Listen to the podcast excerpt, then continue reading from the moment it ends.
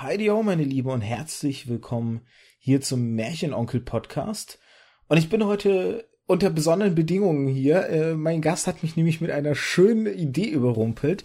Dazu aber vielleicht gleich erstmal äh, was, sondern erstmal, worum geht's hier beim Märchenonkel-Podcast? Ich habe für mich so ein bisschen über die Jahre des Filmeschauens, Videospiele spielens, Bücherlesens, was es da alles gibt, so eine kleine These aufgestellt. Mit einer guten Geschichte wird jedes Medium besser. Und so eine These ist natürlich leicht aufgestellt, aber schwer, vielleicht, schwierig vielleicht überprüft.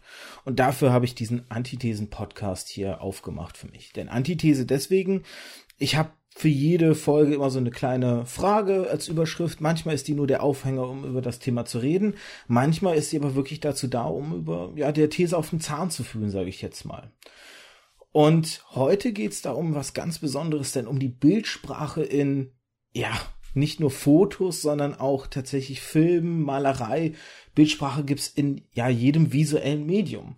Und die Bildsprache vermag deutlich mehr, als ich vielleicht vor Jahren ihr noch zugetraut habe. Aber da kann mein heutiger Gast äh, ein bisschen mehr dazu erzählen. Das ist der gute Boris Nienke, im Internet bekannt als Insonic. Ich hoffe, das ist richtig ausgesprochen. Hallo. Moin, ja, äh, Ensonic kann man ganz einfach sagen. Ach, Ensonic, okay. War ein blöder Name, weil wenn man, wenn man sagen will, geh mal auf meine Webseite ensonic.de, dann äh, muss man immer buchstabieren, aber du kannst das ja bestimmt verlinken. Natürlich, das wird sowieso, also unten in den äh, Show Notes gibt's zu deiner Webseite und zu deinem Twitter-Profil mindestens eine Verlinkung. Na perfekt. Vielleicht kurz zu deiner Person. Ich habe ähm, so ein bisschen natürlich recherchiert, um dich einfach vorstellen zu können. Du hast ja selber auch einen Podcast, wo du passend zum heutigen Thema über das Thema Fotografie mit dem Chris Marquardt sprichst. Das ist der Happy Shooting Podcast. Mhm. Und ich habe sogar schon über 600 Folgen. Also korrekt, ja. Da bin ich noch weit entfernt. Da haben wir, ich glaube, 2006 mit angefangen mit dem Podcast und machen seitdem mit sehr, sehr wenigen Unterbrechungen jeden Donnerstag eine neue Folge zum Thema Fotografie wo es halt um Grundlagen geht, um Ideen, Kreativität, natürlich auch um neue Technik und ganz viel um Fragen von unseren Zuhörern. Da hat sich eine ziemlich große Community drum gebildet, die uns äh, sehr, sehr viel Spaß bereitet. Ja, und solange wir da Bock drauf haben und die Community Bock auf uns hat, machen wir das weiter. Perfekt. Das ist aber nicht das, womit du deinen dein Lebensunterhalt verdienst. Du bist ja eigentlich Softwareentwickler. Äh. Mhm. Fotografie ist so einfach deine große Leidenschaft. Du machst sogar Workshops auch zu dem Thema. Mhm. Und du hast zwei Blogs, passend natürlich dazu. Ein Blog zum Thema Fotografie und einer so alles andere, sage ich jetzt mal, richtig? Ja, das ist richtig. Also meine Brötchen verdiene ich tatsächlich äh, hauptsächlich mit der Softwareentwicklung. Das ist so kaufmännische Software, jetzt nicht weiter erwähnenswert für diesen Podcast.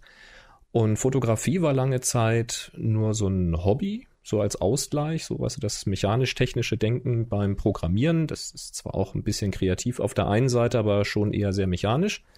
Und auf der anderen Seite eben so die kreative Ader. Ich habe äh, lange Zeit viel Gitarre gespielt, ich habe bisschen gezeichnet und dann fotografiert. Also alles, was so, so künstlerisch angehaucht ist.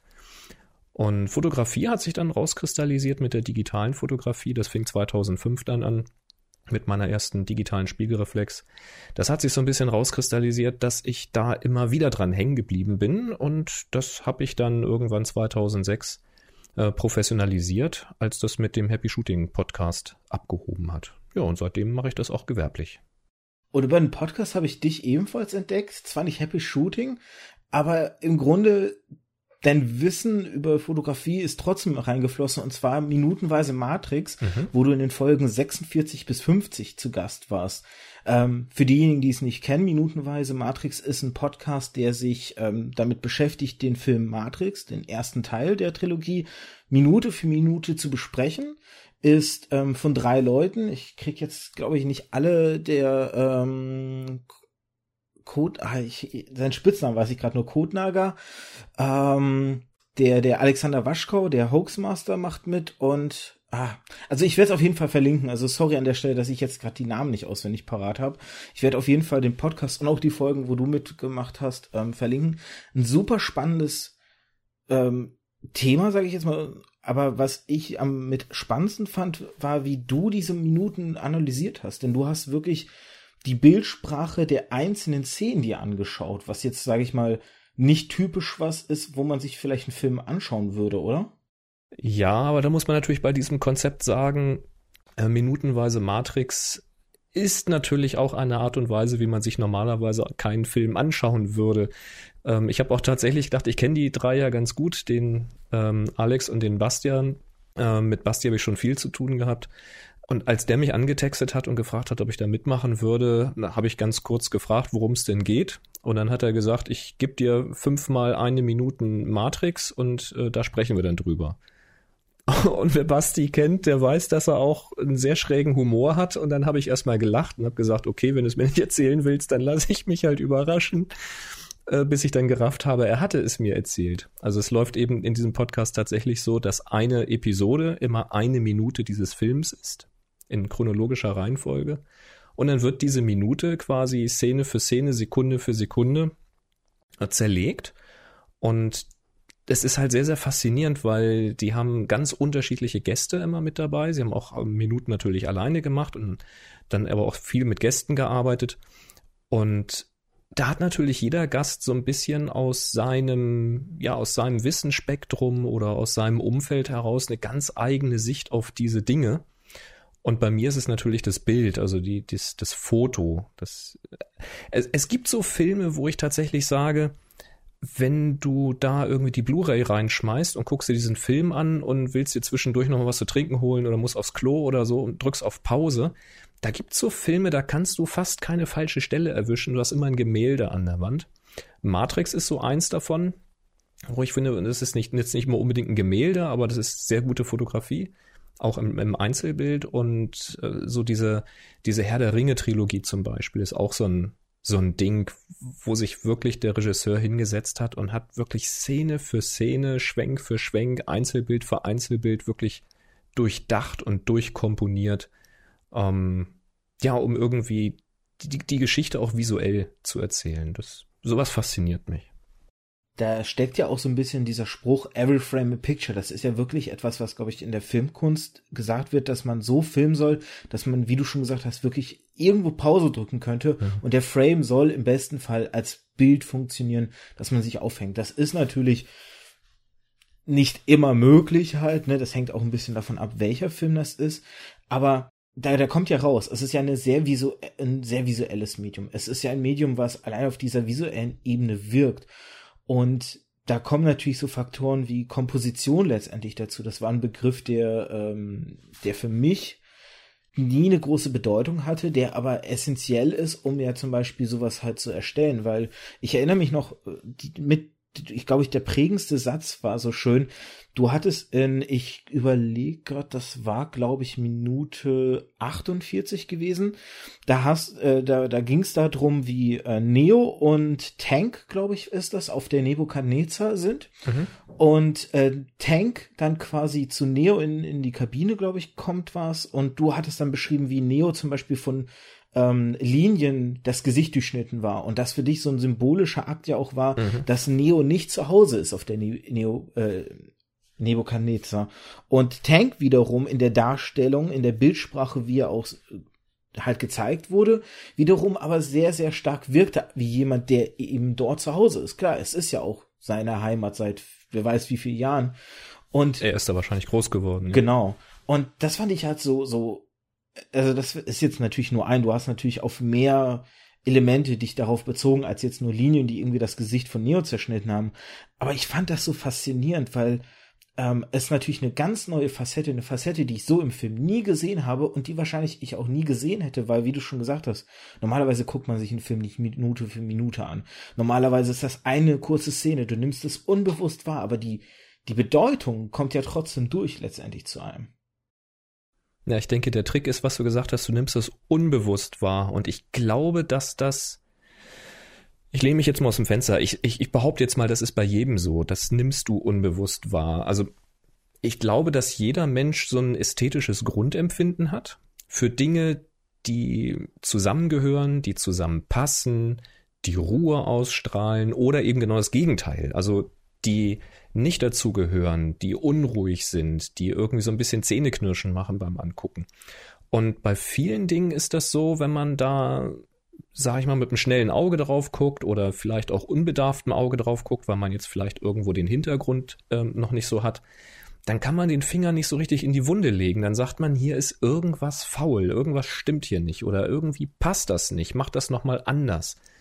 Ähm, sei es jetzt irgendwie, wenn, wenn du dich morgens anziehst und ziehst irgendwie ein Hemd zu der Hose an und irgendwas will nicht so richtig passen, bis du vielleicht drauf kommst, vielleicht ein bisschen wenig Kontrast von Hemd zur Hose oder sowas. Es ist nicht dieselbe Farbe, so knapp daneben, auch nicht gut, dann, dann mach es richtig verschieden. Oder was weiß ich, wenn du ein gepunktetes Hemd hast und dann noch eine gestreifte Krawatte dazu, dann ist das auch schon Geschmackssache, so, weißt du? Also das, ich glaube, da hat jeder so ein Grundempfinden. Und äh, bei dem konkreten Beispiel, was du ansprichst, war das ja so, dass ganz viel mit dem Hintergrund der Protagonisten gespielt wurde. Das heißt, der Neo war gerade befreit aus seiner Blase, also aus dieser Batterie, den, den, der er gedient hat, muss man glaube ich so rum sagen und kam da auf dieses Schiff und war in dieser Stahlkabine noch völlig verwirrt und äh, durch den Wind und ist im Grunde genommen Fremdkörper an diesem, auf diesem Schiff. Und dann war in jeder Einstellung zu sehen, dass der Hintergrund ihn eigentlich immer irgendwie rausgedrängt, abgelehnt hat, will ich das mal sagen. Also du hast die, die Wandverkleidung mit den Nieten, diese, diese Spalten, die durch die aufeinandertreffenden Shots gemacht werden. Und keine dieser Linien hat ihn eingerahmt oder festgehalten, sondern diese Linie verliefen quer durch seinen Kopf. Also wenn man sich einfach das Ganze mal zweidimensional vorstellen würde, und du würdest einfach den Neo auf die Wand malen, dann wäre er komplett über diese Linien drüber gemalt, teilweise mitten, wenn, wenn man sich den, die Hintergrundlinie vorstellt, dann geht die mitten durch die Augen durch. Das ist so, so ein typisches No-Go, was man bei Porträts unbedingt vermeiden sollte, weil der Mensch vervollständigt immer Linien, also oder Muster. Wenn du als Mensch irgendwas siehst, im, im Hintergrund irgend, irgendein sich wiederholendes Muster, Dinge, die sich wiederholen, die wieder vorkommen, dann setzt du das als Mensch fort, auch wenn es zwischendurch mal unterbrochen wird oder wenn das Bild links und rechts zu Ende ist. Für dich im Kopf geht das weiter. Und das haben sie bei Neo immer wieder gemacht. Der war immer irgendwo kreuz und quer durchtrennt von diesen Linien, also visuell gesprochen. Und umgekehrt war Tank immer so gefilmt, dass er genau mitten in so einer Platte stand. Also er wurde eindeutig eingerahmt. Er saß ganz satt äh, vor diesem Hintergrund. Da, mit dem Licht wurde da an der Stelle auch noch ein bisschen gespielt, aber zu keinem Zeitpunkt, auch nicht als er dann später nochmal in die Hocke gegangen ist, äh, um zu sagen, dass eben tief unter der Erde, das war auch so, so, so ein Bildelement. Er redet von tief unter die Erde und geht dabei auch tief in die Hocke. Ah, schon ein bisschen over the top, aber kann man machen. Aber zu keinem Zeitpunkt hat irgendwie die, ähm, wie soll ich sagen, das visuelle Bild, der Hintergrund dieses Schiffes ihn verletzt, durch, durchbrochen oder so etwas, sondern er war immer eingefasst, immer eingerahmt, er war immer angelehnt. Und das ist so ganz unbewusst so eine Wahrnehmung zwischen Ruhe und Unruhe. Und äh, das ist etwas, womit man halt in der Fotografie auch sehr gut spielen kann. Also ob du jetzt halt äh, in einem Porträt zeigen willst, das ist jetzt hier der Stadtmensch, der ist hier in der Stadt groß geworden, dann kannst du den halt auch in einer trubeligen Stadtszene vielleicht so porträtieren, dass der Hintergrund diese Person einfasst. Also stell dir irgendwie eine, eine Hochhausschlucht in Manhattan oder äh, in Frankfurt oder sowas vor, hohe Häuser, viele Leute auf der Straße und so weiter aber du setzt diese Person vielleicht so auf den Fußgängerweg und positionierst dich so von deiner Perspektive, dass vielleicht sogar die Straße selbst oder sogar die Gebäude links und rechts dieser Person einen, ja, so eine Art künstlichen Rahmen um diese Person bilden, so dass die Person selbst jetzt nicht von irgendwelchen Straßenschildern, Fahrzeugen, anderen Personen und sowas durch durchtrennt wird, wenn man sich den Hintergrund als flache Linie vorstellen würde, sondern dass er eingefasst wird in seine Umgebung, dann wirkt er halt so, als ob er dahin gehört, als ob er, als ob er da lebt, als ob er diesen Raum beherrscht, sich dort auch wohlfühlt. Und wenn du jetzt vielleicht umgekehrt darstellst, dass jetzt äh, vielleicht ein, ein Mensch vom Land in die große Stadt kommt, ne, Kulturclash, zwei Dinge treffen aufeinander, noch nie gesehen die große Stadt, was soll ich hier, wie finde ich mich zurecht, ähm, dann würdest du es genau anders machen. Dann würdest du halt versuchen, ihn so in den Trubel reinzusetzen, dass keine Linie wirklich zu dieser Person führt, sondern alles ihn irgendwie durchschneidet, dass die Linien überall hinführen, aber nicht zu der Person. Also, dass, ähm, dass er so ein bisschen ausgestoßen, nicht aufgenommen wirkt. Und das kannst du halt in der Fotografie erreichen, eben durch deine Position, durch aufmerksame Beobachtung der Umgebung und des Hintergrundes, der einer geschickten Wahl des Hintergrundes. Ähm, und natürlich durch die Perspektive, also ob du jetzt weiter weggehst von der Person und mit dem Tele arbeitest, um den Hintergrund optisch an die Person ranzurücken, oder ob du eher weitwinklig arbeitest und näher an die Person rangehst, um vielleicht den unruhigen Hintergrund ein bisschen in die, in die Ferne zu rücken. Da kann man eine ganze Menge mitmachen.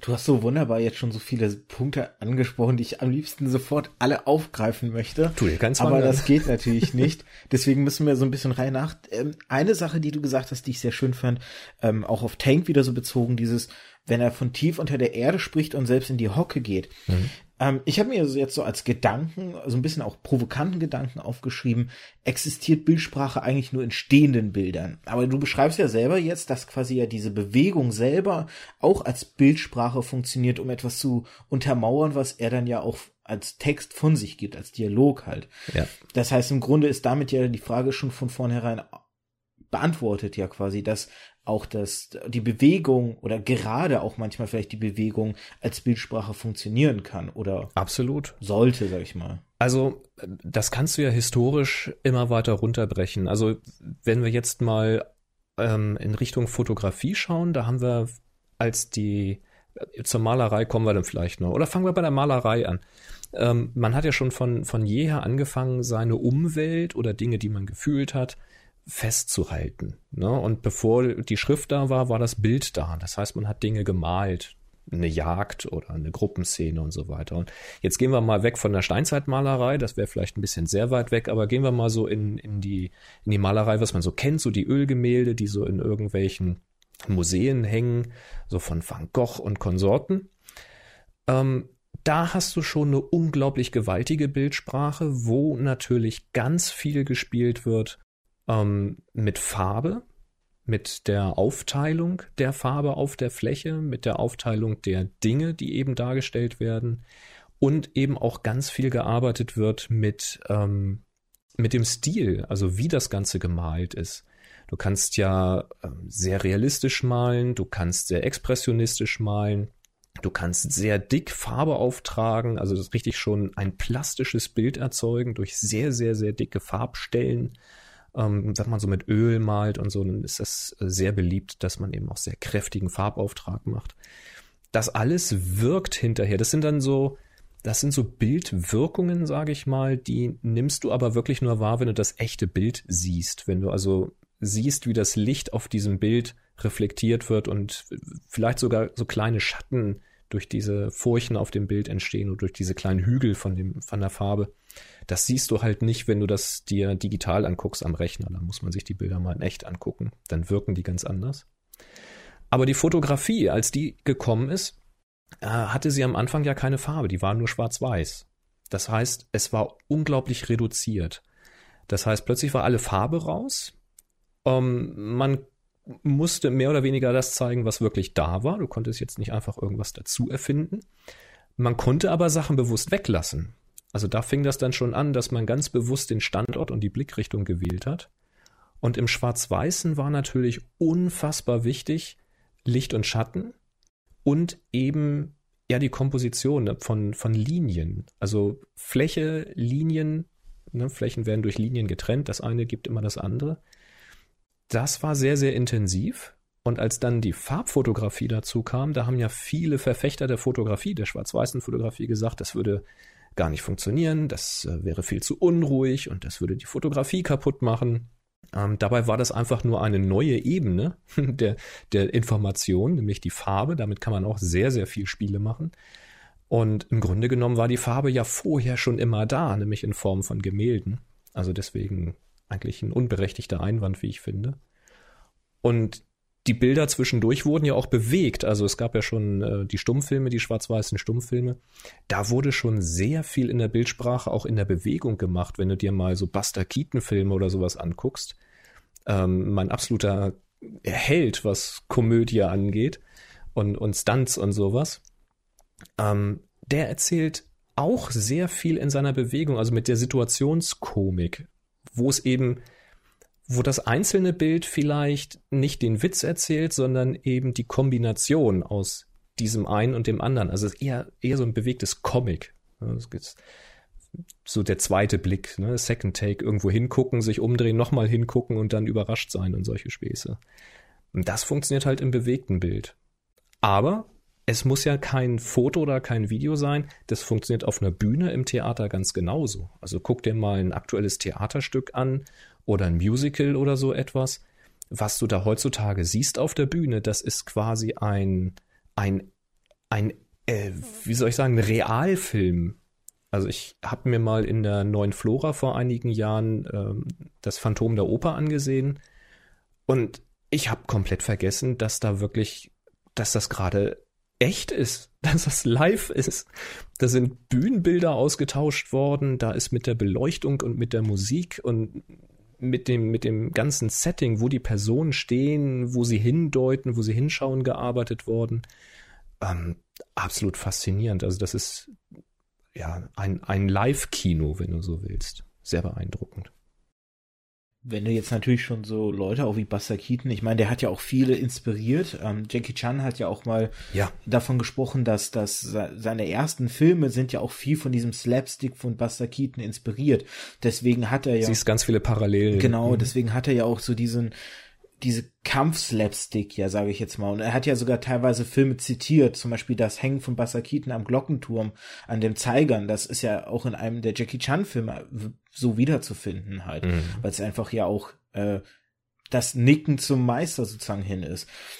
Könnte man fast so weit gehen von einem Dialog zwischen Bildsprache und Körpersprache, weil Buster Keaton, wie du gesagt hast, arbeitet ja mit dem Körper und mit dem Agieren und mit dem auch vielleicht ein bisschen überspitzten darstellen, aber darüber halt eben auch erzählen, weil damals gab es ja noch keinen Ton, aber eben auch dieser Kombination aus der Bildsprache, dass man eben halt Sachen auf bestimmte Weise arrangiert, um darüber auch Informationen, sage ich mal, an den Betrachter zu vermitteln.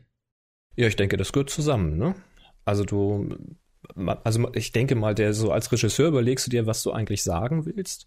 Natürlich hast du eine, eine, Gesamtgeschichte, die du erzählen willst, aber die zerlegst du natürlich in einzelne Szenen in diesem Fall und musst dann natürlich gucken, wie agieren jetzt die Schauspieler, wie positioniere ich sie im Bild, wie mache ich das Ganze. Das, äh, das ist halt so ein Beispiel minutenweise Matrix. Also das kann ich einfach nur empfehlen an dieser Stelle. Das klingt total abgefahren, aber irgendwie fängt es einen dann ähm, sich das quasi, den Film sich in Zeitlupe anzuhören oder sich erzählen zu lassen. Das ist äh, ja. sehr faszinierend, weil da, da sind ganz viele solche Stellen eben drinne, wo es auch die Kombination aus der, aus der Körpersprache und der Bildsprache ist. Also äh, eben das Beispiel, ähm, wo Neo gesagt bekommt, dass ähm, Morpheus ihn für den Auserwählten irgendwie hält und das aber erstmal noch nicht so klar zum Ausdruck bringt, sondern erstmal erzählt und warum er das glaubt oder dass das so seine Mission sei. Und du siehst Morpheus da eben im Grunde genommen im Schatten sitzen, in so einem ganz schmalen Lichtspalt reden. Und da gehört ganz viel dazu, wie Morpheus sich da eben bewegt oder eben nicht bewegt. Das sind so diese ganz minimalen Gesten. Und auf welchem Wort er dann zu Neo schaut und um damit dann quasi nochmal so ein Wort zu unterstreichen oder ein Thema nochmal zu fokussieren. Das sind so Kleinigkeiten. Der Zeitpunkt, wo die beiden sich dann plötzlich angucken und dann der Dialog dann eben auch im Bild entsteht. Vorher reden sie halt Rücken an Rücken und so. Oder äh, Morpheus guckt dann oder Neo zeigt ihm nur den Rücken. Das sind alles solche Sachen. Das passiert in solchen Filmen nicht zufällig. Also da, da steckt immer irgendwie ein tieferer Gedanke dahinter. Aber Filmprofi bin ich jetzt nicht. Ähm, ich drehe selbst keine Filme oder sowas. Aber das sind so, so Sachen an Filmen, die mich total faszinieren. Das ist, normalerweise gucke ich mir einen Film an und nach dem ersten Mal kenne ich den eigentlich. Dann gibt es keinen Grund, den nochmal zu gucken. Aber wenn er mich wirklich fasziniert hat, wenn ich den toll fand, dann gucke ich ihn gerne nochmal ein zweites oder vielleicht ein drittes Mal, um auf solche Dinge zu achten. Was, was ist mir beim ersten Mal noch entgangen? Das macht dann Spaß. Ich finde aber, da sieht man auch sehr schön, wie die Medien aufeinander aufbauen, weil ähm, natürlich, du sagst, du drehst jetzt keine Filme, aber vieles von deinem Wissen natürlich aus der Fotografie und wie in Bildern Dinge transportiert werden, sind ja auch ins Filmwesen, sage ich jetzt mal, übertragen worden oder übernommen worden. Daraus ist ja gelernt worden. Genauso wie sie gelernt haben vom äh, Buch her, wie man eine Geschichte aufbauen kann, wie man sie erzählen kann, bis sie dann irgendwann gelernt haben, auch ihre eigenen Techniken, die ja durch ihr Medium wieder neu dazugekommen sind, einzubinden und, und ähm, damit zu spielen und damit zu arbeiten, sage ich jetzt mal so. Also quasi eine Geschichte zum Beispiel nicht linear zu erzählen. Ich denke da jetzt an ähm, mhm. Memento zum Beispiel von äh, ist das Christopher Nolan? Ja, ich glaube schon, ne? wo, wo. Der ist noch auf meiner zu gucken Liste. Der Film liegt neben dem Fernseher, aber ich bin noch nicht dazu gekommen, ihn zu gucken. Absolut erzählenswert. Dann will ich da auch kein Wort zu viel zu verraten, um dir da auch nichts vorwegzunehmen. aber ich meine nur einfach, ähm, dass jedes Medium natürlich lernt aus denen, die vorher da waren und aus den Erkenntnissen, die diese Medien auch entwickelt, äh, entwickelt haben. Mhm. Und ich muss noch eine Sache nachreichen, weil ich die ganz am Anfang vergessen habe, obwohl ich es noch angeschnitten habe. Ich habe ja gesagt, du hast mich mit einer äh, schönen Idee überrumpelt, denn wir sind, also wer das jetzt bei meinem Podcast-Feed hört, der wird das deutlich später hören, als das gerade bei dir hören kann, denn du streamst das gerade jetzt live. Das heißt, Leute, die zuhören, ähm, können auch gerne über Twitter unter anderem ja auch Fragen oder weitere Gedanken vielleicht noch mit reinschmeißen, wer möchte. Ansonsten tatsächlich Mitte Mai wahrscheinlich wird diese Folge dann auch über mein Feed draußen sein. Das ist für mich auch mal ganz interessant, weil es ähm, nochmal eine andere Möglichkeit ist mit der Technik hier Ultraschall und Studio Link, womit ich ja arbeite und mhm. ihr ja auch, glaube ich, bei eurem Podcast. Mhm. Ähm, von daher, wie gesagt, wer gerade live zuhört, gerne mit dazu mit irgendwelchen Gedanken sich einschalten. Das ist gern gesehen. Absolut. Ich würde noch auf eine auf eine Sache, die wir am Anfang so gesagt haben, und zwar dieses die Bildsprache wahrnehmen quasi, selbst wenn man sie vielleicht gerade in einem Film halt eben nicht so detailliert sehen kann, es sei denn, man guckt so einen Film wirklich so detailliert nochmal, aber äh, jetzt nimmt man die Bildsprache wahr. Und jetzt ist es jetzt zum Beispiel bei mir so, dass ich, wie ich schon gesagt habe, lange Zeit keine Ahnung hatte davon, welche Techniken die Bildsprache verwenden kann. Von so Sachen wie Perspektiven, welche Bedeutung auch verschiedene Perspektiven haben können, von Symmetrie, von Licht, von Linien, von den ganzen Sachen. Würdest du sagen, dass jemand, der zwar keine Ahnung hat, trotzdem aber irgendwie instinktiv und ich meine, du hast es hier und da schon ein bisschen angeschnitten, aber dass, dass man instinktiv trotzdem weiß, was mir da vermittelt werden soll, dass ich einfach verstehe, welche Botschaften der Fotograf, die Fotografin oder der Regisseur, die Regisseurin mir da vermitteln möchte? Ich glaube schon. Ich bin mir nicht sicher, ob das in jedem Fall funktioniert. Oder sagen wir mal so, ich bin mir relativ sicher, dass das nicht in jedem Fall funktioniert, weil das funktioniert auch bei mir nicht in jedem Fall.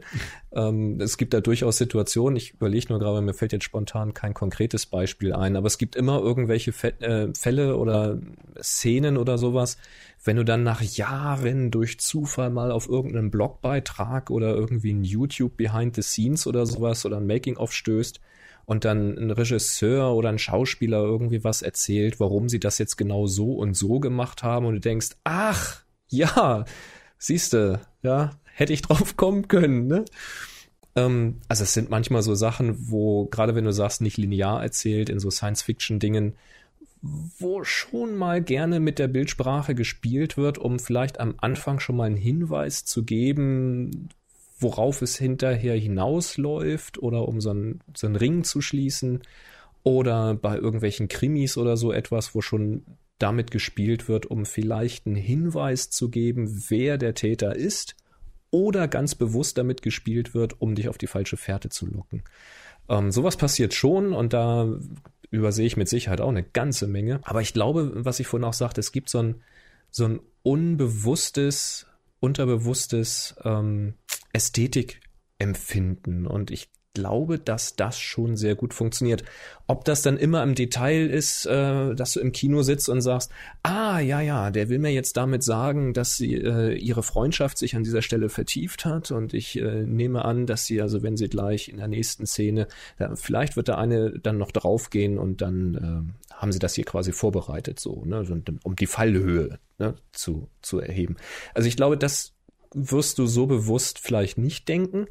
aber du wirst vielleicht, wenn du so eine Szene siehst, entweder, ja, weiß ich nicht, feuchte Augen kriegen oder es wird einen Wow-Effekt auslösen, dass du sagst, boah, ist das geil gewesen oder das war intensiv oder das hat gerockt. Also das, es wird eher irgendein Gefühl in dir auslösen, wenn es halt gut umgesetzt wurde, wenn es gut gemacht wurde. Und ansonsten ist ja auch egal, ne?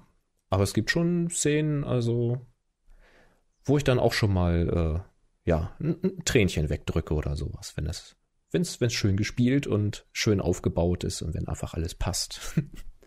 und das passiert halt nicht, weil ich bewusst drüber nachdenke, ja, jetzt haben sie natürlich hier genau irgendwie das Licht und den Hintergrund und die Musik und die Schauspieler und der Augenaufschlag und ach, und ich weiß genau, jetzt werden sie sich nie wiedersehen oder der eine stirbt oder geht für immer und das wollten sie mir jetzt mit diesem Bild zum Ausdruck. So denkst du natürlich nicht, sondern die Emotionen kommen einfach rüber. Aber ich glaube, sie kommen rüber, weil das Bild einfach gut komponiert ist oder das Gesamtpaket passt. Ich glaube, in dem Film ist natürlich das Problem, weil du hast ja mehrere Bilder, die einfach Schlag auf Schlag hintereinander kommen, mhm. so dass eben ne bewegtes Bild, es das heißt ja nicht umsonst auch bewegtes Bild, da, da hast du nicht die Zeit, um sozusagen jeden Moment so auszukosten. Ähm, ich hatte der ja auch in der Mail an dich geschrieben, ich hoffe, ich habe dich in der Hinsicht nicht gespoilert. Ähm, in Scorseses ähm, Film Sie, Sie Departed, zum Beispiel, wo er ähm, symbolisch quasi Xe in dem Film verbaut hat und die eine bestimmte Bedeutung auch haben, was ja auch zum Beispiel einem so vielleicht nicht auffällt, aber so unbewusst trotzdem vielleicht mal mitbekommt und dann später beim nochmal schauen, beim genauen drauf achten, weil man ja schon weiß, worauf läuft es hinaus, mhm. eben das er versteht. Oder nehmen wir The Sixth Sense, ne? wenn man den Film einmal gesehen hat und den Plot-Twist kennt Geiler Film. und den Film dann nochmal schaut, dann hat man ja auch eine ganz andere Verständnis, weil dann entdeckt man die Hinweise, die im Film verstreut sind, die man vorher einfach über, übersehen hat. Im Grunde wie, wie ein guter Zaubertrick so ein bisschen. Ne? Er Richtig. Ne, der Regisseur zeigt ja eigentlich vor, oder die Regisseurin vor der Nase hier, aber du siehst es einfach nicht. Aber die Frage zieht ja jetzt auch nicht nur auf, auf Filme ab, sondern eben auch auf klassisch einzelne Bilder. Wenn du jetzt so wenn du ein Foto machst zum Beispiel und dir ja auch Gedanken vielleicht machst, so, mhm. du arrangierst das auf eine bestimmte Weise, um vielleicht eine Botschaft zu übermitteln. Und ich aber als Ahnungsloser von diesen Techniken kann, habe ich eine Chance überhaupt, die, die irgendwie mitzubekommen? Jetzt eben, wie gesagt, weg vom Film, sondern wirklich klassisch zum. Aufs Einzelbild. Hm. Genau. Ich glaube schon, wenn das gut gemacht ist. Es ist die Frage, ob du immer genau das Gefühl vermittelt bekommst, was der Fotograf oder die Fotografin sich jetzt konkret dabei gedacht haben. Das kann übereinstimmen. Es ist bei einem Einzelbild, also einem einzelnen Foto natürlich auch immer so, ähm, ja, lass mich anders erzählen. Man sagt ja immer so schön, ein, ein Bild sagt mehr als tausend Worte oder das mhm. Bild erzählt eine Geschichte oder so etwas. Und ich finde schon, dass man die Aussage grundsätzlich erstmal so stehen lassen kann. Ich verstehe aber durchaus den Einwand, wenn jemand sagt, naja, das Bild selbst erzählt ja keine Geschichte. Weil es ist, das Bild ist erstmal nur ein Bild. Das nimmst du mit deinen Augen wahr und da, da passiert ja erstmal nichts. Das erzählt nichts, das bewegt sich nicht, das macht nichts. Ähm, das finde ich aber ein bisschen falsch argumentiert, weil das Bild wird natürlich dafür sorgen, im besten Fall, dass bei dir im Kopf eine Geschichte losgeht. Im Grunde genommen erzählst du dir die Geschichte ja selbst, getriggert durch das, was du da siehst auf dem Bild. Und das versuchst du jetzt natürlich in deinem Kopf mit deinem Wissen, mit deinem Erfahrungsschatz irgendwie übereinzubringen und dir ja, eine Geschichte da drum zu spinnen. Wo ist denn das gemacht? Warum ist denn das gemacht? Warum steht denn der da? Warum guckt denn der da hin? Ähm, solche Geschichten. Ähm, also, und, und es geht ja so, wie soll ich sagen, jetzt gibt es so ein paar Geschichten, so, so Klischeegeschichten, wo wahrscheinlich bei jedem von uns im Kopf dasselbe losgeht. Also wenn ich jetzt ähm, einen Hund fotografiere, der unten an einem Tisch hockt und mit so einem sehnsüchtigen Blick oben auf den Tisch rauf schaut, weil Herrchen da gerade sitzt und sich eine Scheibe Salami abschneidet. Und jetzt machst du von dieser Szene machst du jetzt ein Foto. Oben sitzt quasi der Bauer, der schneidet gerade von so einer richtig rustikalen Salami auf so einem dicken Holzbrett irgendwie eine Scheibe ab, so eine richtig dicke Scheibe, ist gerade mittendrin mit dem Messer. Und unten sitzt das liebe Tierchen ähm, ganz brav, ne, so richtig so Sitz und schaut ganz sehnsüchtig nach oben auf den Tisch. Da wird jetzt wahrscheinlich bei jedem eine ähnliche Geschichte losgehen. Sie mag jetzt variieren zwischen, ja, der hätte gerne, aber er bekommt nicht, deswegen schaut er so sehnsüchtig, oder eine Geschichte wie, ja, die sind gerade irgendwie von einer langen Wanderung nach Hause gekommen und jetzt äh, teilen sie sich gemeinsam eine schöne Scheibe von dieser dicken Salami, so, weißt du, also aber es wird irgendetwas losgehen mit Futter, Hund, Salami futtern. Und dann mag es aber auch wieder Geschichten geben, wo der Fotograf sich vielleicht was ganz anderes gedacht hat, als du fühlst, weil du vielleicht ein, ein, eine ganz andere Emotion mit dem Bild verbindest, was du da siehst. Ähm, fällt mir da ein konkretes Beispiel ein. Also wenn du jetzt irgendwie siehst eine Person am Hafen stehen, die raus aufs weite Meer schaut in den Sonnenuntergang. So, das kann jetzt ein sehr stimmungsvolles Bild sein. Und für den einen ist es dann vielleicht, da wartet jemand, ja, auf irgendwie seinen Vater, der mit dem Schiff, mit dem Segelschiff nach der Weltumrundung nach Hause kommt. So habe ich als Junge da gestanden und habe auf meinen Vater gewartet. Für den anderen ist es vielleicht der sehnsüchtige Blick in die Ferne, so ich will raus aus der Stadt. So, das ist, das ist jemand, der, der will da nicht mehr sein, der sehnt sich nach Ruhe, nach Abenteuer, nach was auch immer. Also, weißt du, der, der eine interpretiert die Geschichte als etwas, was kommt, und der andere interpretiert es als etwas, wohin man möchte. Und das wird dir natürlich das Bild so per se erstmal nicht mitteilen, sondern das machst du mit deinen Erfahrungen dann aus. Aber das finde ich auch gerade das Spannende an solchen Bildern, muss ich sagen. Und das ist das Interessante, wenn man über so Bilder eben auch spricht. Wenn man so Bildbesprechungen mit mehreren Leuten dann mal macht und einfach mal sagt, was empfindest du denn, wenn du das Bild anschaust? Was hast du denn gedacht? Ich finde das eine sehr schöne Aussage, weil das ist ja im Grunde auch der Kerngedanke dieses Podcasts hier, sich anzuschauen, wie Geschichten eben erzählt werden. Und wie du schon sagst, das Bild erzählt jetzt keine komplette Story von Anfang und Ende, sondern viel muss natürlich dazu gedichtet werden in unseren Köpfen, in den Köpfen des Rezipienten und viel e-, ist halt da eben auch ja eben eben nicht gegeben, ne? Also da muss da muss oder viel ist auch, sage ich mal jetzt hoffen, ne, dass das so ankommt. Es kann eben auch nehmen wir diese Sache mit dem Hund, wenn ich jetzt zum Beispiel als Kind mal von einem Hund gebissen wurde, dann habe ich vielleicht auch kein positives Empfinden dem Hund gegenüber ja. und nehme dieses Bild auch zum Beispiel oder diese Geschichte auch ganz anders wahr. Lauter solche Geschichten, ne? Mhm. Ähm, damit kann man ja auch theoretisch wieder spielen. Also ich, ich habe mal ein Bild gesehen, was sehr, sehr schön war, ähm, was quasi mit dem Konzept einer Ecke, quasi ein Bild an einer Ecke. Mhm. Und wenn man es von der einen Seite betrachtet hat, hatte man halt eine eine Geschichte in Anführungszeichen. Wenn man es aber dann an der Ecke stand und quasi beide Hälften gesehen hat, wurde die Geschichte halt verändert dadurch, dass man einen neuen Teil des Bildes auch gesehen hat. Das heißt, ähm, hier kann man natürlich als Künstler auch viel damit wieder spielen. Ne? Welche Geschichte wird da transportiert und ist das so die Geschichte, die wir uns denken? Ne? Ähm, wenn du jetzt auch so diesen Blick in die Pferde, den man ja auch zum Beispiel zweideutig, da ist es halt nur nicht mit einer Ecke konzipiert, sondern, aber der Gedanke ist derselbe, weil es könnte halt, es können zwei verschiedene Geschichten sein. Nur ein kleines, ein kleines Detail vielleicht anders betrachtet und schon wird eine andere Geschichte daraus. Ja, ist so. Gibt ja auch so ach, das kenne ich so aus meiner Kindheit, da gab es irgendwie so Fotos, die man so weggeklappt hat. Ja, ja, also ja. Wenn, wenn, du nur das halbe Bild gesehen hast, dann war irgendwie, war das der eine Gag und wenn du es dann aufgeklappt hast, dann war es ein ganz anderer Gag. Irgendwie so Kaugummibilder oder sowas.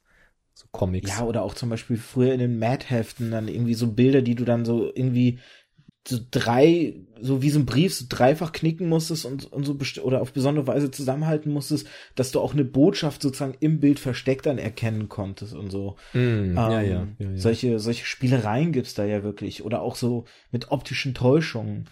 Wie ist denn das, wenn du jetzt, ich habe jetzt, wie gesagt, ja, die, die Betrachtung, ich, der Ahnungslose, wenn du jetzt ein Bild zum Beispiel sowas betrachtest, wie gesagt, auch wieder ein Einzelbild genommen, denkst du vielleicht einfach, weil du natürlich diese andere Perspektive wiederum hast, weil du eben vielleicht ähm, weißt, der Einsatz von den und den Linien könnte daraus schließen, dass du anders wiederum dann ein Bild betrachtest als ich zum Beispiel, dass du vielleicht auch noch tiefer gehen kannst in das Verständnis hinein der Botschaft, die da transportiert werden soll?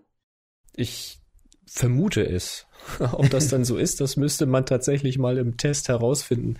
Aber ich ertappe mich schon dabei, wenn, wenn ich selber Fotos betrachte oder eben auch Filme anschaue, ähm, dass ich da schon analytischer auch rangehe. Also es bringt einfach dann auch das Geschäft so mit sich, ne? wenn man sowas unterrichtet und wenn man sowas selber natürlich auch versucht einzusetzen in seiner Fotografie. Das macht man auch nicht immer bis zum Exzess, aber man versucht schon immer irgendwie äh, das Bild aufzuräumen, sag ich mal.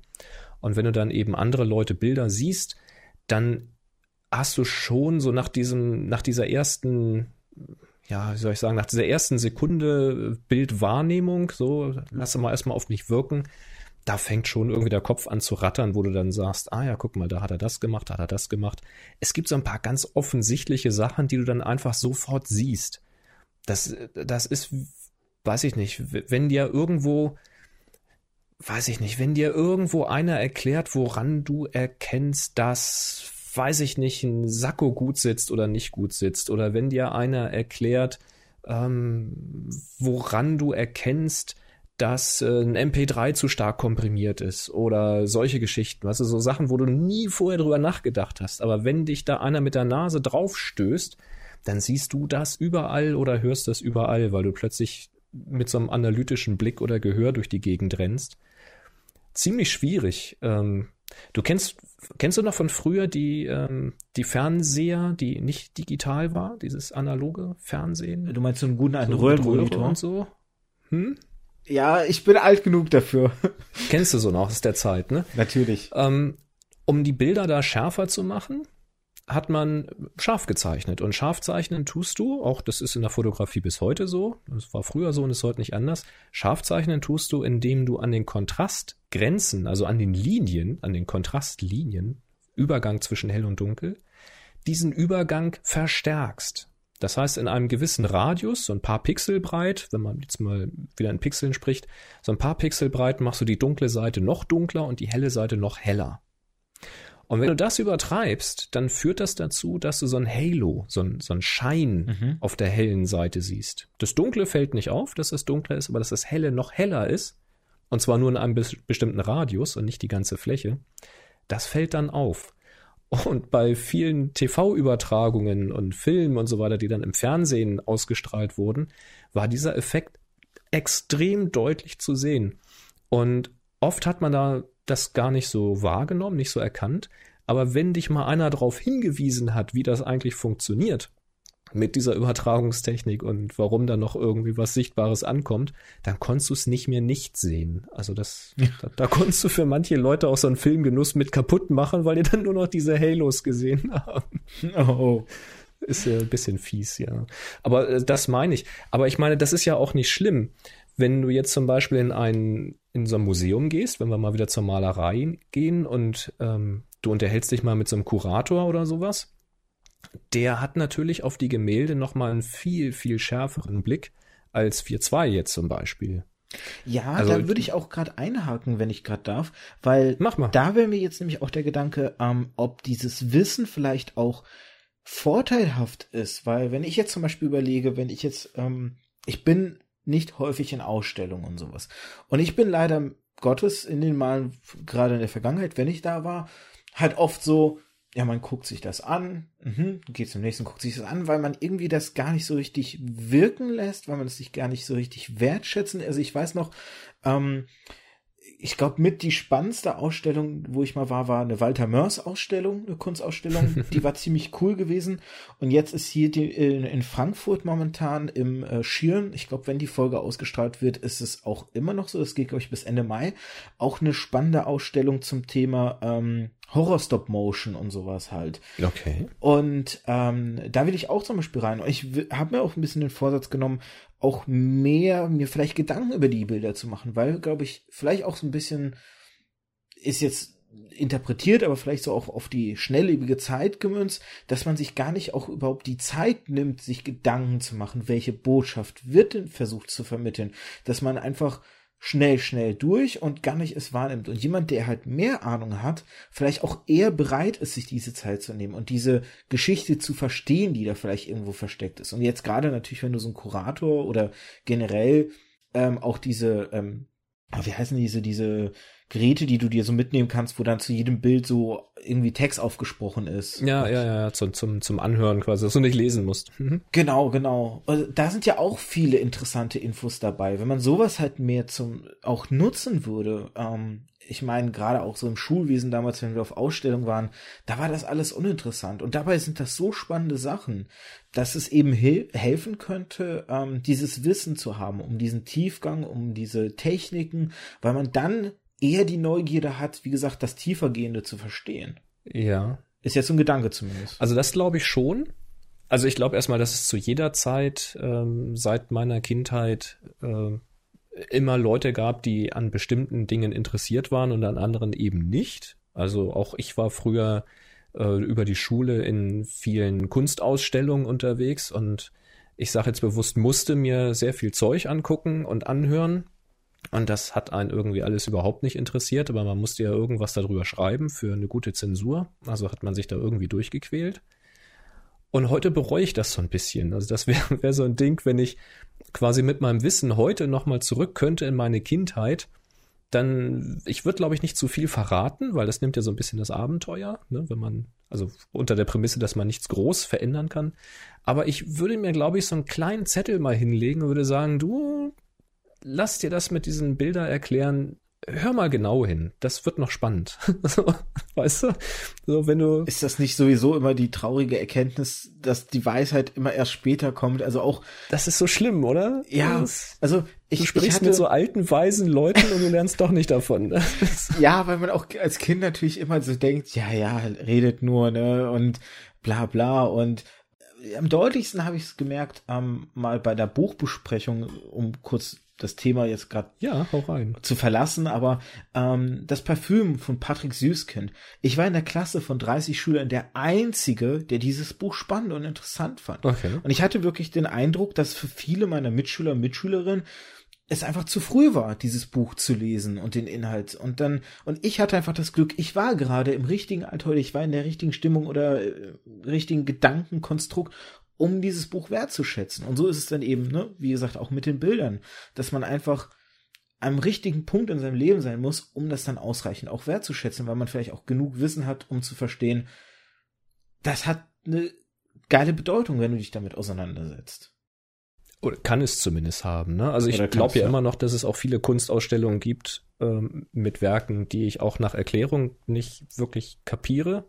Also da ist dann auch irgendwo mein Intellekt oder sagen wir mal, meine Bereitschaft, darauf einzugehen, dann auch begrenzt. Äh, sowas gibt's, da bin ich ganz fest von überzeugt, aber genauso gut glaube ich eben, dass es ganz viel Zeug da draußen gibt, ähm, was sich mir einfach nur noch nicht erschlossen hat, weil ich es vielleicht noch nicht lange genug, nicht geduldig genug äh, mir angeschaut habe oder mir nicht habe erklären lassen. Das sind aber so Sachen, ich arbeite da jetzt nicht äh, intensiv dran. Ich bin selber so gut wie nie in irgendwelchen Ausstellungen weil es bei mir auch einfach selten irgendwie mal passt. Aber ich habe immer so das Verlangen, wenn ich mir dann mal was angucke, also bei mir es, läuft das dann in der Regel über irgendwelche Dokumentationen, über irgendwelche Künstler oder sowas. Wenn ich mir das anschaue, dann muss ich mir das alleine anschauen. Also ich will dann wirklich für mich sein, damit ich da mein Tempo gehen kann. Das, wenn ich mir sowas anschaue, irgendwie als Stream oder von einer, von einer Blu-ray oder wenn ich das aufgenommen habe im Fernsehen, dann kommt das schon durchaus vor, dass ich da wirklich auf Pause drücke. Mhm. Wenn dann ähm, über irgendjemanden erzählt wird, warum er das gemalt hat, dann spule ich nochmal zurück und schaue mir das Bild nochmal an, was sie da gerade gezeigt haben, weil, was weiß ich, zwei Minuten später haben sie irgendwas darüber erzählt und dann sage ich, hoppla, das ist mir entgangen, spule ich nochmal zurück, schaue mir das nochmal an und dann, ah ja, okay, darüber reden sie. Und dann nimmt man irgendwie, ja, die Inhalte nochmal irgendwie auf einer ganz anderen Ebene wahr und ich glaube, wenn ich in so eine Ausstellung nochmal gehen würde, da gibt es durchaus, weiß ich jetzt nicht, ob mich Fotografie groß interessiert, weil es sind so, ist vielleicht paradox, aber weil ich selbst fotografiere, reizt mich das gar nicht so wahnsinnig. Auch spannend. Ähm, aber Gemäldeausstellungen zum Beispiel, also so von den von Künstlern, sei es jetzt zeitgenössische oder eben auch alte äh, Maler, wenn ich mir sowas nochmal anschaue, da hätte ich durchaus Lust dazu.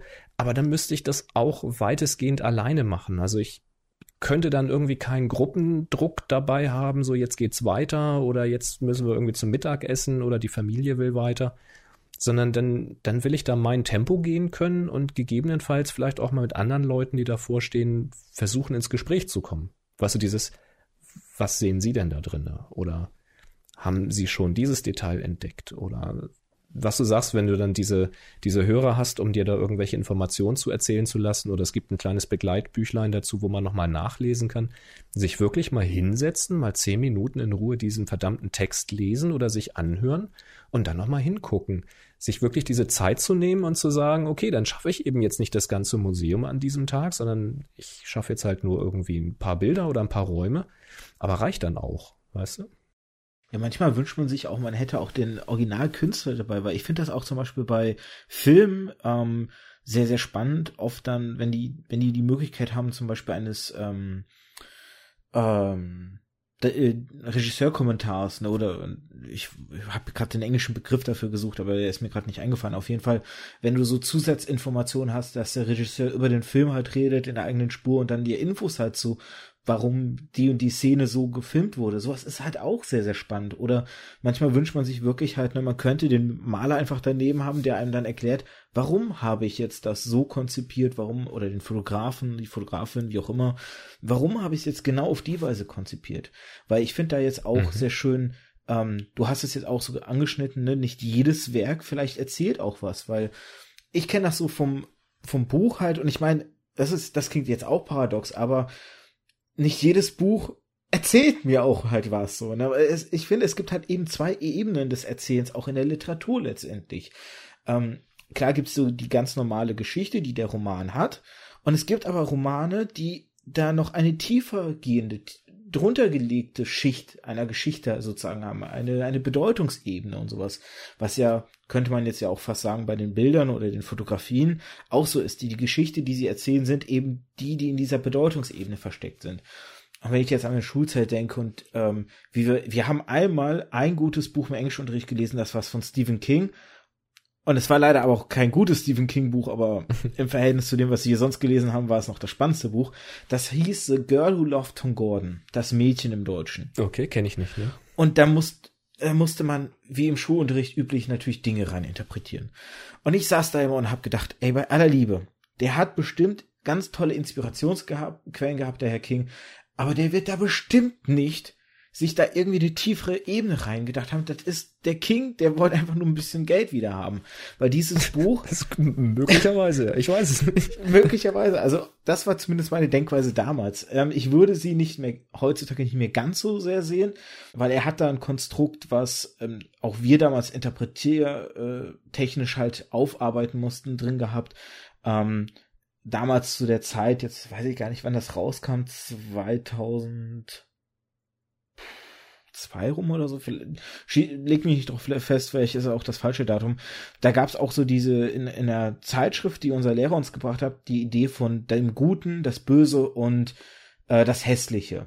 Und es gibt halt äh, dieses, in diesem Buch geht es darum, dass ein Mädchen sich im Wald verirrt und drei Halluzinationen von drei Personen hat. Mhm. Und wir sollen dann sozusagen interpretieren, was wir glauben, welche Person das Gute, das Böse und das Hässliche darstellt eben basiert auf diesen Zeitungsartikel, den wir vorher im Unterricht besprochen hatten. Hm. Und das würde ich, damals habe ich halt gesagt, so, oh, der hat sich bestimmt da nicht, also vielleicht von der Idee drei und ne, einer gut, einer böse, einer hässlich, aber so tiefergehende Bedeutung hat er sicherlich nicht da. Ne? Das ist der King, wie gesagt, der wollte Kohle. Würde ich heute nicht mehr ganz so sehen. Ich würde heute wahrscheinlich eher schon aus der Hinsicht das Buch nochmal lesen und mir denken, na, vielleicht hat der tatsächlich, weil King dann doch hier und da mit Bedeutungsebenen spielt. Aber dann gibt's wie gesagt, Romane, die ich lese, wo mir auch dann, weiß ich nicht, große Buchrezensenten sagen, da ist irgendwie eine tiefere Bedeutungsebene und da lese ich auch heute noch und denke, bei aller Liebe, nein, kommt nicht an. Sehe ich nicht. ja. Nee, und, und es ist vor allem dann immer auch so ein pseudo-intellektuelles. Ja, ihr wollt da ne, was rein interpretieren, dementsprechend findet ihr natürlich auch was drin. Ich meine, im Deutschunterricht äh, hatte mal eine Lehrerin von mir gesagt, den schönen Satz gesagt, es gibt keine Interpretation, die falsch ist. Du, äh, die Frage ist nur, wie gut du es begründest, deine Interpretation. So. Genau. Und das ist halt so schön und, und deswegen meine ich auch, es gibt dann so Leute, die in Werke irgendwelche Dinge rein interpretieren, wo ich halt doch das Gefühl habe, das ist jetzt aber auch zurecht gebogen. Da ist kein Weg mehr gerade, da, da, da hat man Hügel schon. Und das gibt's sicherlich auch bei Fotos, ne, oder bei, bei Bildern, dass du welche hast, die haben halt diese Botschaft und es gibt halt welche, die das nicht haben, die einfach nur, weiß ich nicht, ein schönes Bild gestalten wollten halt. Ne? Also ich würde jetzt zum Beispiel du, sagen. Das, das hast du ja in jeder Kunstform. Also, ja. was weiß ich, nicht jedes Porträt muss dann auch sofort irgendeine tiefere Bedeutung haben. Manchmal ist es einfach ein schönes Foto und da ist auch überhaupt ja. nichts gegen einzuwenden. So eine Postkarte, die erzählt allenfalls noch die Geschichte, die du auf die Rückseite schreibst. So, Wetter ist toll, viele Grüße, bis bald. Ähm, das reicht dann ja auch schon. Da muss ja nicht immer gleich eine also man muss ja nicht, ich sag mal so, man muss nicht mal gehirnschwanger werden bei sowas. Und es gibt genauso Bücher und Filme, die wollen einfach unterhalten. Die wollen einfach eine schöne Geschichte erzählen. Die ist in your face, die verstehst du, ne? Klassisches Popcorn-Kino, da geht das nicht tiefer. Daran ist ja auch nichts verwerflich. Ich finde das sowieso immer Absolut furchtbar, wenn, wenn Medien, die rein zu, in Anführungszeichen rein zur Unterhaltung nur da sind, dass denen ein Wert abgesprochen wird. Weil ich finde, zu unterhalten ist schon ein Wert an sich auch wieder. Ne? Und es muss nicht alles. Das ist schon schwer genug. Ja, und ja, es ja. muss nicht alles gleich bedeutungsschwanger sein. Richtig. Aber jetzt mal dann die Frage, wenn du ein Foto machst ähm, und du willst vielleicht irgendwie so eine, so eine, so eine Bedeutung auch reinbauen, sage ich jetzt mal, in das Motiv. Mhm. Wie sehr machst du die? Also ist es so, dass du, dass du mit der ersten Idee und dann da nur noch ein bisschen Feinschliff oder ist das dann wirklich sowas, wo du vielleicht auch mal so tagelang mit schwanger gehen kannst mit so Gedanken? oder hast du das jemals schon mal ausprobiert? Ah, die, das ist eine spannende Frage, die gar nicht so wahnsinnig leicht zu beantworten ist. Also zum einen bin ich jetzt nicht der Fotograf, der, also ich würde mich nicht als Fotografen bezeichnen, der losgeht und Kunst macht. Also das ist ja so Leute, die losgehen und dann wirklich, äh, weiß ich nicht, ihre Lebensgeschichte oder die Geschichte der Menschheit und des Universums um den ganzen Rest irgendwie in, in Fotos verpacken und da wirklich sehr bedeutungsschwangere Bilder machen und das auch sehr, sehr gut machen. Also nicht abwertend gemeint, sondern sehr positiv gemeint. Ähm, sowas mache ich eher nicht. Also ich bin ja eher, ich mache Porträts, ne, ich fotografiere viel Tiere, also Hunde und Pferde fotografiere ich sehr gerne in ihrer Umgebung, auf der Weide. Ich fotografiere sehr gerne Menschen mit ihren Tieren, also Porträts und sowas. Und sagen wir mal, die Geschichte, die dabei rüberkommen sollte, ist irgendwie Vertrauen, Freundschaft oder wenn du die Pferde auf der Weide hast, dieses Gefühl von Freiheit, Geborgenheit. Ähm, oder wenn es eben auch mal aufregend geworden ist, wenn, wenn die Tiere nervös sind oder so, dass auch ein bisschen Unruhe ins Bild kommt. Das sind dann aber Sachen, ich weiß nicht, inwieweit ich da. Also ich gehe dann jetzt nicht ran und versuche jetzt ein Foto zu machen, denke, ja, okay, jetzt wollen wir ein Foto machen, das jetzt das Konzept der Freundschaft unterstreicht. Hm, lass mal überlegen, was nehmen wir dann dann für einen Hintergrund, was nehmen wir dann dann für ein Licht, um welche Uhrzeit gehen wir los und wo machen wir das? Also so tick ich dann eher nicht, sondern das, das kommt bei mir dann schon eher aus dem Bauch, würde ich sagen. Also ich, ich versuche halt das, was ich fühle oder das, was ich, was ich vermitteln will, was die, die Leute vor der Kamera bei mir irgendwie empfinden, fühlen, so Freude, Partnerschaft, so etwas, das ins Bild zu rücken. Und ich denke, dass du irgendwann, wenn, wenn du etwas immer und immer und immer wieder machst, wenn du das übst, wenn du trainierst, wenn du dir deine eigenen Bilder anguckst, mit Leuten besprichst, denen du vertraust, ähm, auf Kritiken eingehst und dich verbesserst im Laufe der Zeit, dann denkst du da nicht mehr so bewusst drüber nach, sondern du hältst die Kamera irgendwo drauf, du guckst da durch und dann siehst du, funktioniert das, funktioniert das nicht. Und wahrscheinlich wird es relativ schnell in vielen Fällen funktionieren, weil bevor du die Kamera hochnimmst, hast du dich schon an eine Stelle gestellt, von der du mit deinen Augen schon gesehen hast, das könnte klappen von hier. Und dieses könnte klappen von da, das ist in den meisten Fällen ist das so ein Bauchgefühl, würde ich sagen. Also so intensiver über irgendwas nachdenken, das mache ich tatsächlich eher, wenn ich in, in irgendeine Branche äh, vom, vom Bild rutsche, wo ich jetzt nicht regelmäßig unterwegs bin. Also, was weiß ich, wenn, wenn ich ähm, eine Veranstaltung fotografiere oder so etwas und du machst so ein bisschen so diese Lückenfüllbilder, so diese ähm, Produktfotos, so die B-Roll im Film würde man sagen, mhm. dann guckst du natürlich schon, dass du irgendwie etwas vielleicht ohne Menschen drauf hinkriegst, was jetzt vielleicht ähm, das Gebäude zeigt oder den Saal, in dem der Tanz stattfindet oder so etwas, wo du jetzt aber nicht die Leute in dem Saal porträtierst, sondern wo du den Saal porträtierst. Und dann gehe ich schon daher und streif mal durch die Räume in alle Ecken von allen Positionen. Schau mal, wo ist das Licht? Will ich jetzt eher eine, eine ruhige, düstere Stimmung haben? Was weiß ich, weil es um irgendwelche Verluste geht, ja, Be Beerdigung oder sowas? Oder ist es jetzt eher Hochzeit oder ist es Firmenjubiläum? Dann brauchst du irgendwie eher ja, helle, freundliche Farben, du brauchst Licht, es darf ruhig reflektieren in, im Objektiv, da darf es, da darf es mal überstrahlen und so. Ähm, ja, und dann sucht man sich irgendwie schon so den Blickwinkel. Aber ich würde jetzt nicht sagen, dass ich irgendetwas wochenlang in meinem Kopf zusammenkonstruiere. Also das, solche Fotos mache ich eher nicht.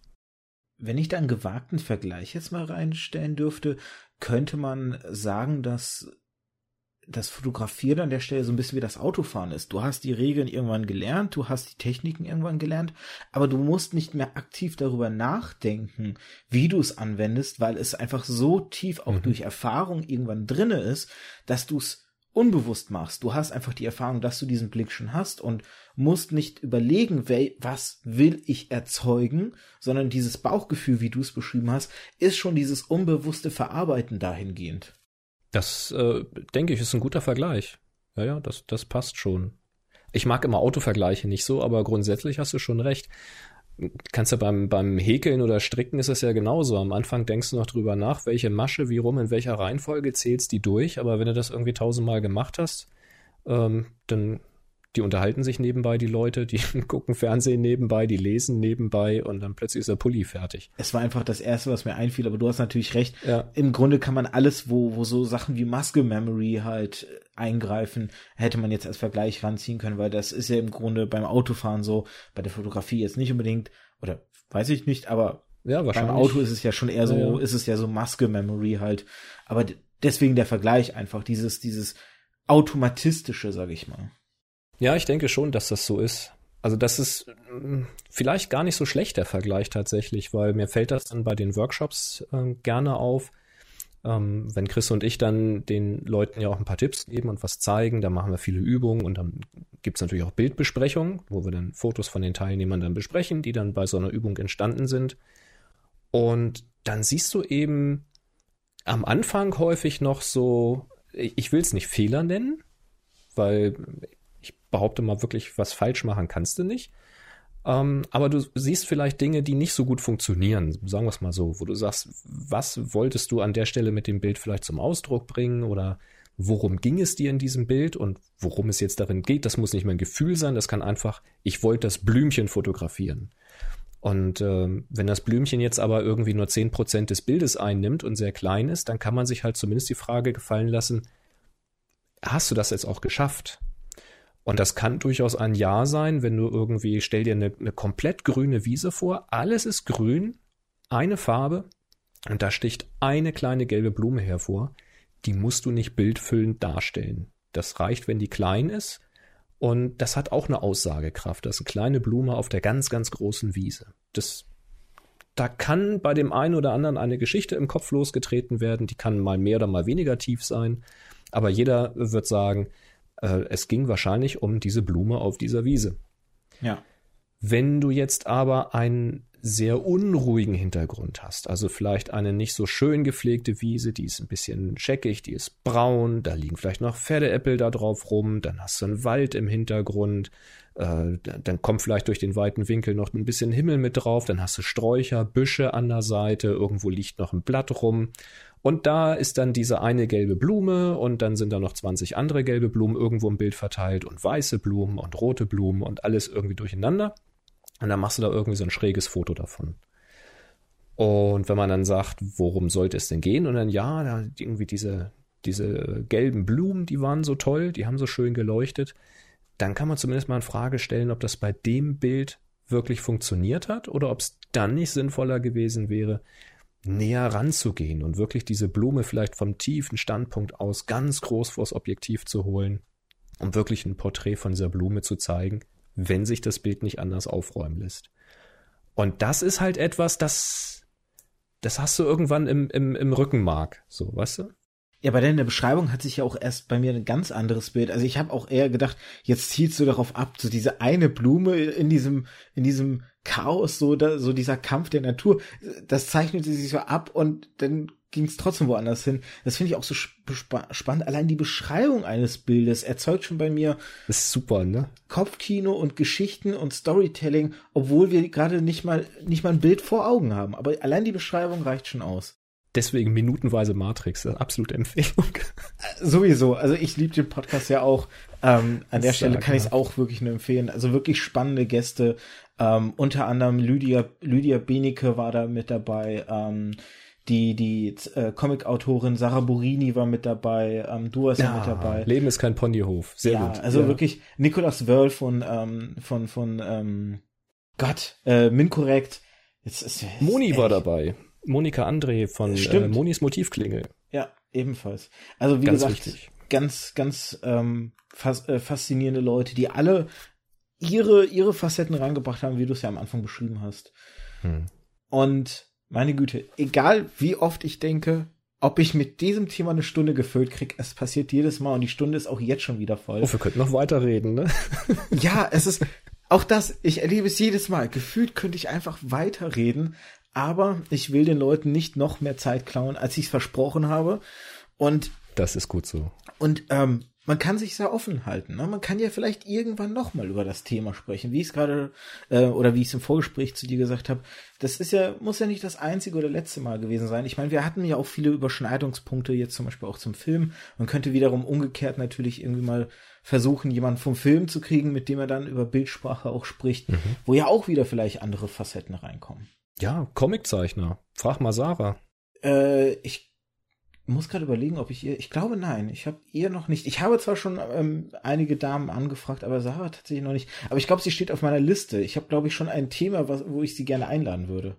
Weil die müssen auch ihre Panels aufteilen und die arbeiten da sehr, sehr intensiv damit. Die müssen noch Platz für den Text lassen und so. Das muss alles irgendwie die Reihenfolge festgeben. Das ist also Comiczeichnen, Respekt ziehe ich meinen Hut vor. Vor allem ist das nochmal eine ganz andere Art, ne? Ganz großes Kino. Ja. Da ist ja eher das, das, da ist ja tatsächlich wirklich eine Geschichte, die erzählt wird über halt mehrere Bilder, ne? Ganz äh, genau. Und, ja. und selbst da. Ja, und streckenweise tatsächlich in einem Bild. Also, wollte ich gerade sagen, ja. Wo Bewegung in einem Bild angedeutet wird und dann du, dein, dein Hirn macht quasi schon das nächste Panel davon, was gar nicht gezeigt werden muss. Ja, ja. ja. Das ist, ist ganz klasse. Aber gut, wir müssen, wir müssen aufhören, sonst verquatschen wir uns. Äh, man könnte, wie du schon gesagt hast, ewig drüber weiterreden. Ganz wichtig vielleicht noch ja. von meiner Seite, das, was ich jetzt hier gesagt habe, ist natürlich jetzt auch keine für sich alleinstehende Wahrheit, sondern das ist auch nur die Sichtweise von einer Person, ja. wie ich das äh, wahrnehme, wie ich das äh, umsetze, interpretiere. Ähm, interessant wäre es jetzt halt in den Kommentaren dann von dieser Folge, ähm, vielleicht mal eure Meinung zu hören von den Zuhörern da draußen, vielleicht noch Fragen dazu zu lesen ähm, ich bin sicher, du gibst mir dann mal den Link, wenn das dann online ist, wenn da Fragen auftauchen oder sowas, dann Auf äh, jeden äh, kann Fall. ich da gerne auch die eine oder andere Antwort noch dazu schreiben. Mache ich gerne. Ja, du, du galoppierst schon dahin, wo ich jetzt hin wollte. Ähm, genau. Wenn ihr Anregungen, Kritik oder sonst was habt, im Podcast-Feed, äh, nicht im Podcast-Feed, äh, auf iTunes würde ich sagen, oder auf der Webseite, wo man den Podcast-Feed auch findet. Oder halt auf Twitter können Kommentare, Kritik, wie gesagt, Meinung geäußert werden. Und ich hoffe, ihr hattet da draußen Spaß mit dieser Podcast-Folge. Ich hatte auf jeden Fall meinen riesen Spaß und ich hoffe auch du hattest deinen Spaß, Boris. Reichlich davon. Ach, mir macht das Thema immer Spaß. Das ist wunderbar. Dann bedanke ich mich, dass du da warst und würde sagen, verabschieden wir uns für heute, oder? Danke, dass ich da sein wurde. Ja, sehr gerne. Also, tschüss. Tschüss, bis zum nächsten Mal.